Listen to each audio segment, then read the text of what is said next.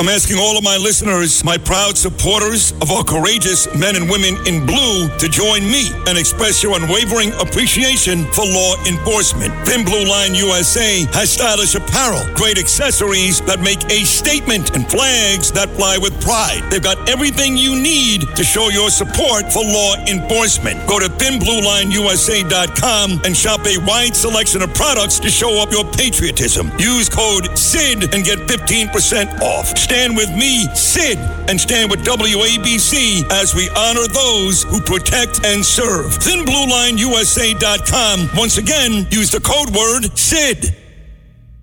Our next guest is running in District 22 out on Long Island. That's Valley Stream and Elmont. She is uh, Cara Castranuova. She's running today. She's been on the show a bunch of times. John Tabacco, her buddy, host of uh, Wise Guys on Newsmax, also a dear friend of both me and Andrew.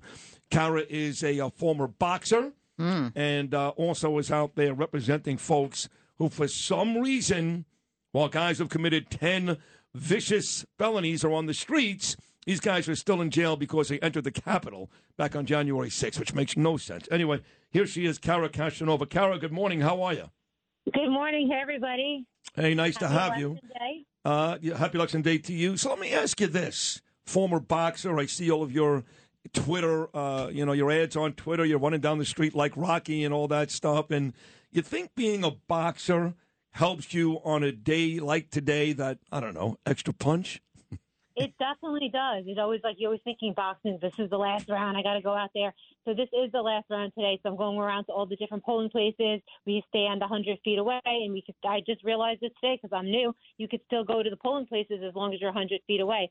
So um, I'm going to be doing that all day. I'm actually going to go vote for myself when we get off the phone here, which I never thought I would do. I'm walking down to the firehouse a couple blocks away. I voted there my whole life, and I'm going to be on the ballot. So it's pretty exciting. And my aunt, I'm dropping off her absentee. She lives uh, over here with me, and she voted for me. She voted Republican for the first time. She's a Democrat.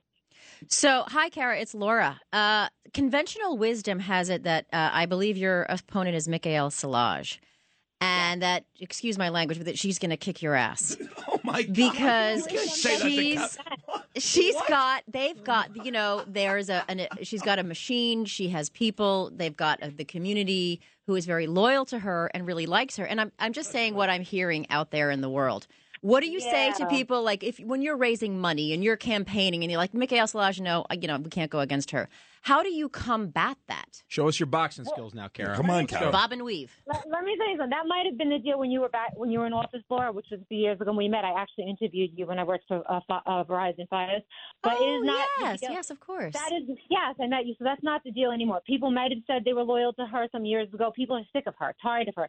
She has done nothing but nothing for this community. Literally, the community center she promised, she pro- everything she promises to the residents. She comes back two years later, and makes up the same uh, promises. The Muslim community is behind us this year, which are straight. We're straight up. wow, that's a big deal.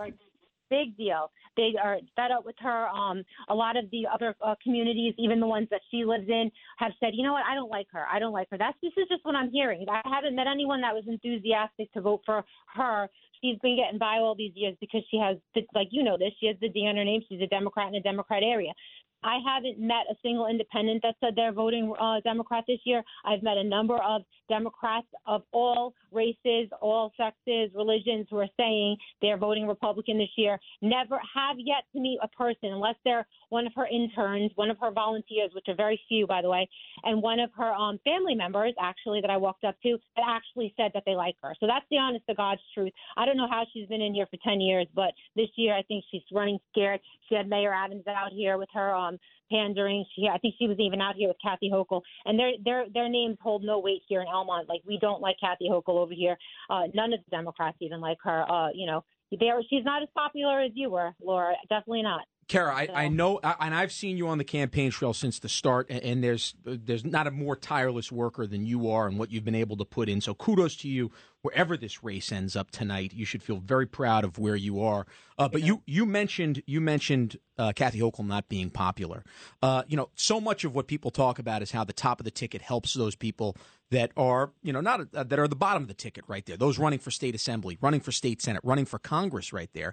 But I'm a big believer that really it's those people in the community, someone like yourself who does work hard. They see a Republican going from district to district, from town to town, from door to door, and you end up helping helping the top of the ticket. How what what do you think the the uh, the, the fusion between you, Zeldin, Pinion, and other candidates has been throughout the campaign?